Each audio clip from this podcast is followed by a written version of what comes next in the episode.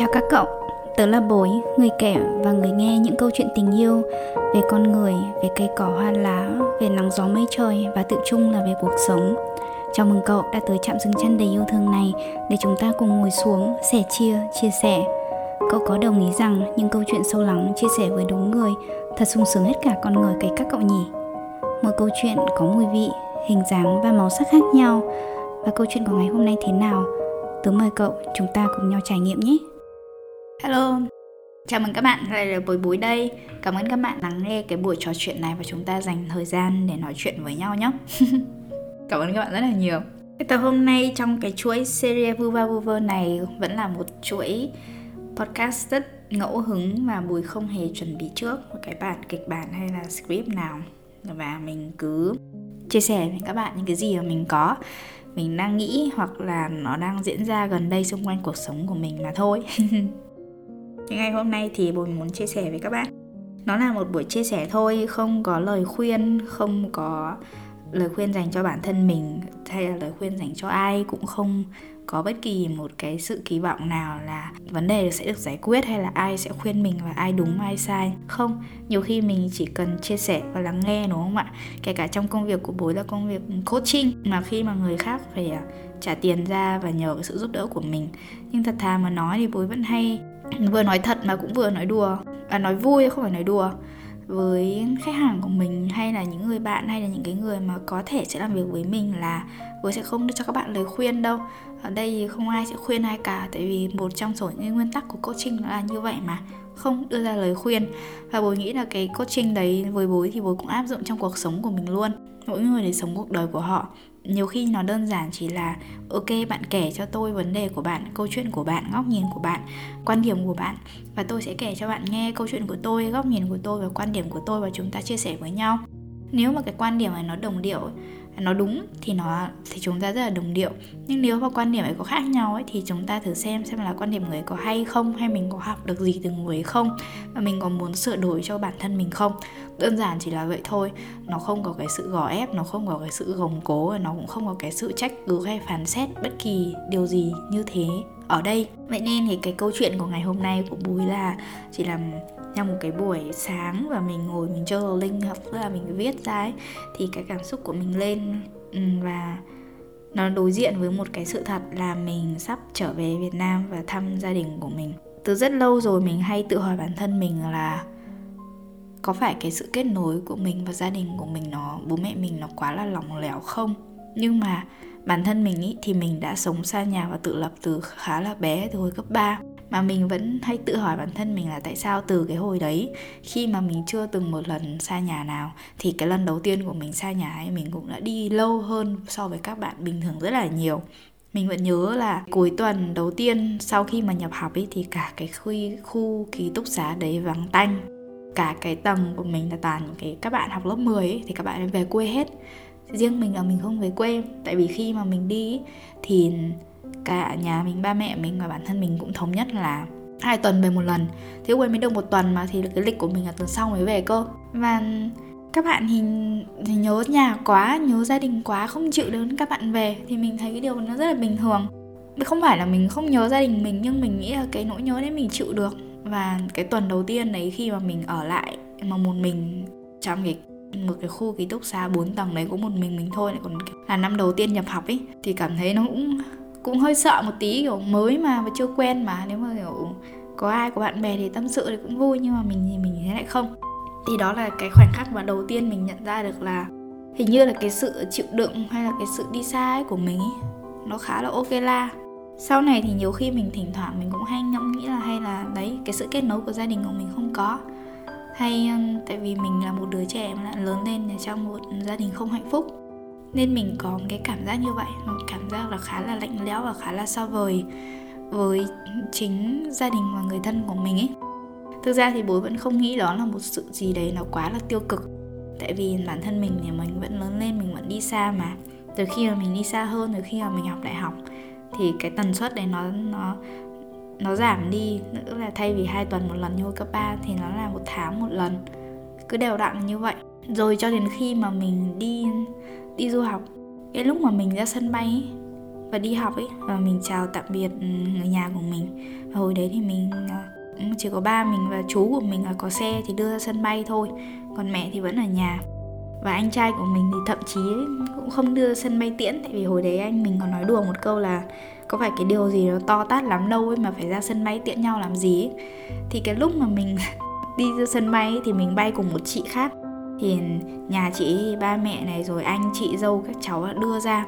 Và cái lúc mà chuẩn bị vào cái khu để để, để kiểm soát vé và lên máy bay ấy, thì mình thấy chị ấy và mẹ chị ấy ôm nhau khóc như mưa. Thì mình thấy cái cảnh đấy nó rất là xúc động. Nhưng mà mình nhìn lại bản thân mình thì nó khá là tương phản. Mình không hiểu được những cái cảm xúc đấy thực sự các bạn ạ. Mình biết là sẽ có người khác mình nhưng mình biết là đâu đấy ngoài kia, biết đâu là sẽ có những bạn giống mình thì sao? Không phải là mình không tình cảm, không phải là mình không thương yêu gia đình của mình, và thậm chí là mình mình nghĩ về gia đình nó rất là nhiều, nghĩ nhiều ở nỗi mà kiểu nó bị bị nặng và nó bị quá ấy. Nhưng mà mình biết là nó có những cái sắc thái như vậy, nó cảm xúc nó khá là khác nhau. Rồi đến khi mà mình bay ngày ngày mình rời cái sân bay đấy, mình không bao giờ mình nghĩ được là mình sẽ đi lâu và đi xa đến vậy và cái ngày mà mình về cứ ai hỏi là bao giờ sẽ về thì cái câu hỏi đấy ngày xưa mình cứ trả lời là để xem cuối năm ấy. Trong một lúc mình hỏi là chưa có lịch bao giờ về thì sẽ biết ạ. À, nên là mọi người sẽ không cần phải hỏi. Hỏi nhiều thì nó sốt ruột mà đúng không bạn?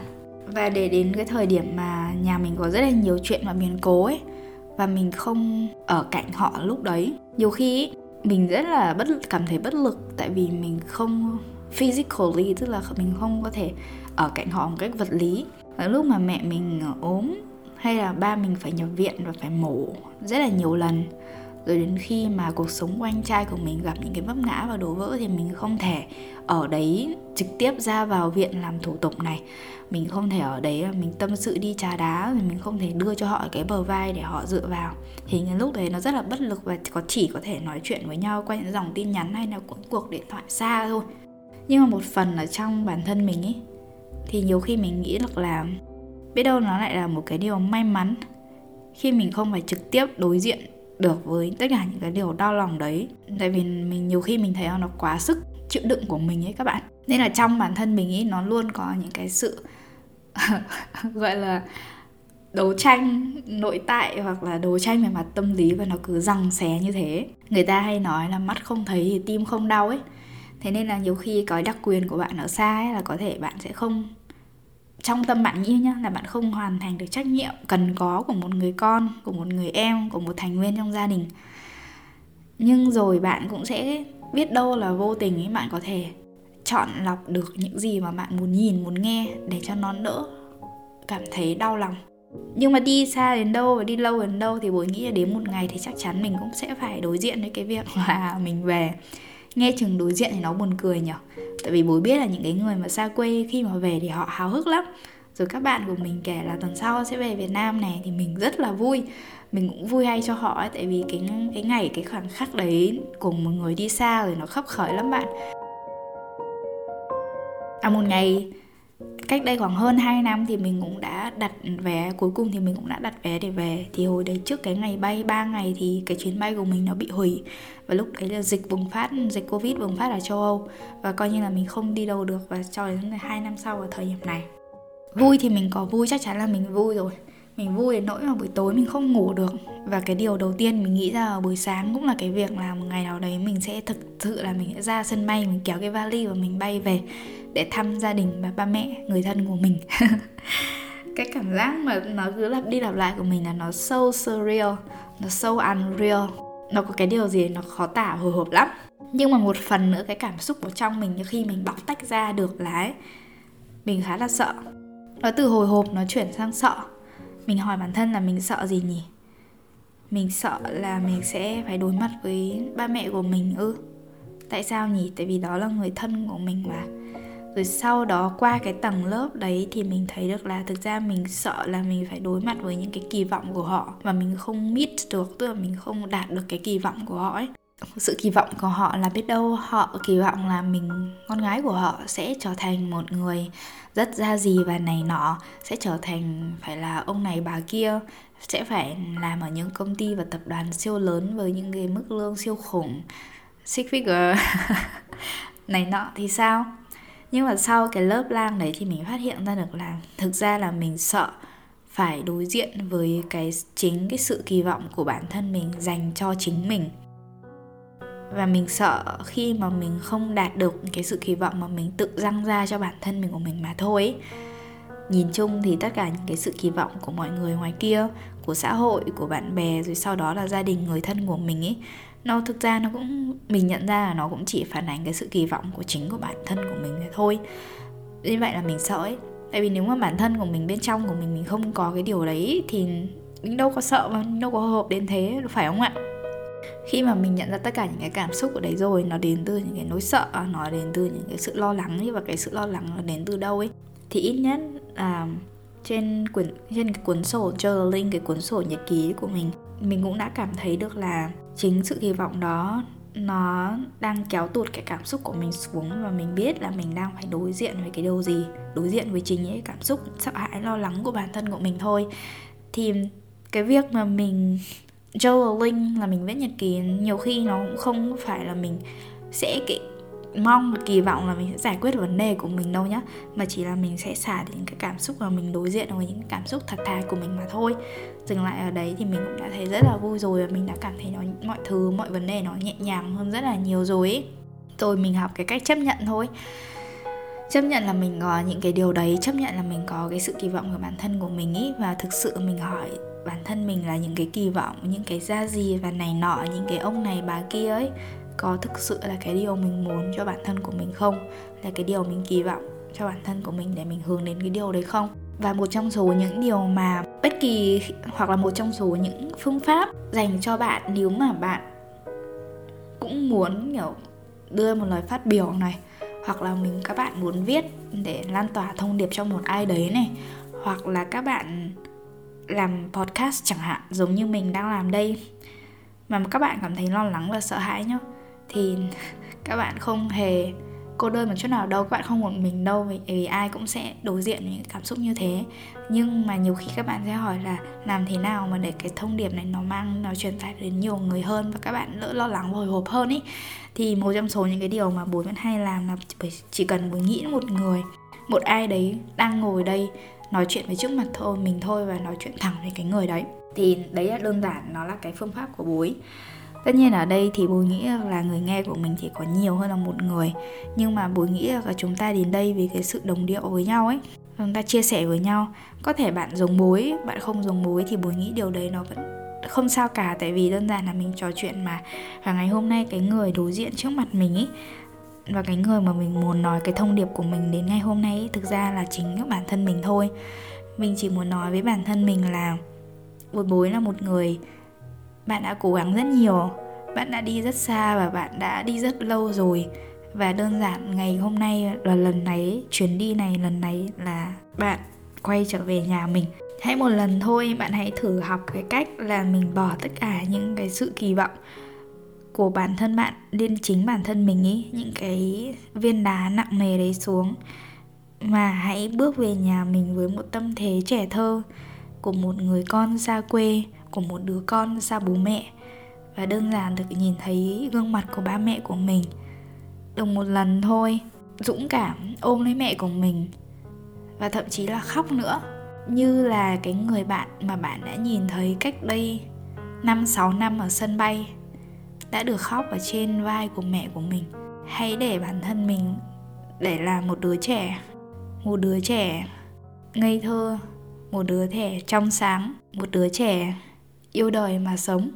Đường về nhà. Ôi, sẵn sàng rồi. Cảm ơn các bạn đã lắng nghe buổi trò chuyện ngày hôm nay của bố nhé. Và nếu mà các bạn cũng là một người à, một đứa trẻ sống xa bố mẹ, một người con sống xa quê hương thì bối cho phép bối được gửi một lời cảm thông, một lời compliments, tức là ngợi khen tới tất cả các bạn. Tại vì các bạn sống ở xa nhà thì bố biết điều đấy không hề đơn giản và các bạn đã đang làm rất tốt và các bạn cũng đã cố gắng rất nhiều rồi. Nên hôm nay hãy gửi cho bản thân mình một lời động viên, một lời công nhận như vậy nhé và chúc cho bạn thật nhiều sức khỏe, thật nhiều bình an, thật nhiều hanh thông trên con đường mà bạn đi. Dù bạn đang ở đâu sống ở bất kỳ đâu và làm bất kỳ công việc gì. Bồi chúc cho các bạn thật là hạnh phúc nhé. Và nếu mà các bạn muốn cũng muốn mong mỏi trở về nhà của mình và thăm ba mẹ của mình, gia đình của mình, thì bồi hy vọng là cái ngày đoàn tụ đấy cũng sẽ sớm thành hiện thực cho các bạn nhé.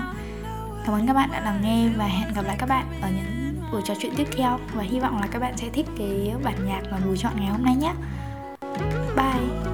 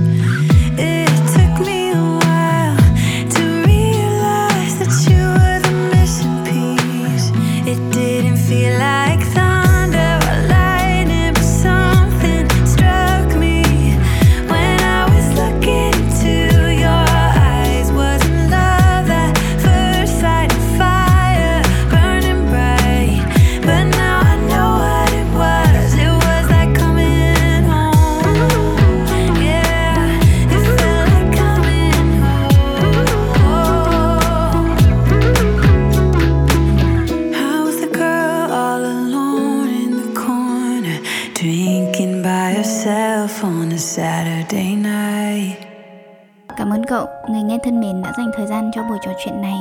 Nếu cậu có bất kỳ cảm nhận hay suy nghĩ nào, đừng ngần ngại chia sẻ với tớ nhé. Nếu cậu thấy câu chuyện này ý nghĩa, lan tỏa tình yêu ấy là món quà vô cùng tuyệt vời dành cho tớ. Nếu cậu mến bối, hãy kết nối với tớ qua nhóm nhỏ xinh và yêu thương To You, aka To nhé. Chúc cậu một ngày thật xinh, một buổi tối thật ấm. Talk to you soon!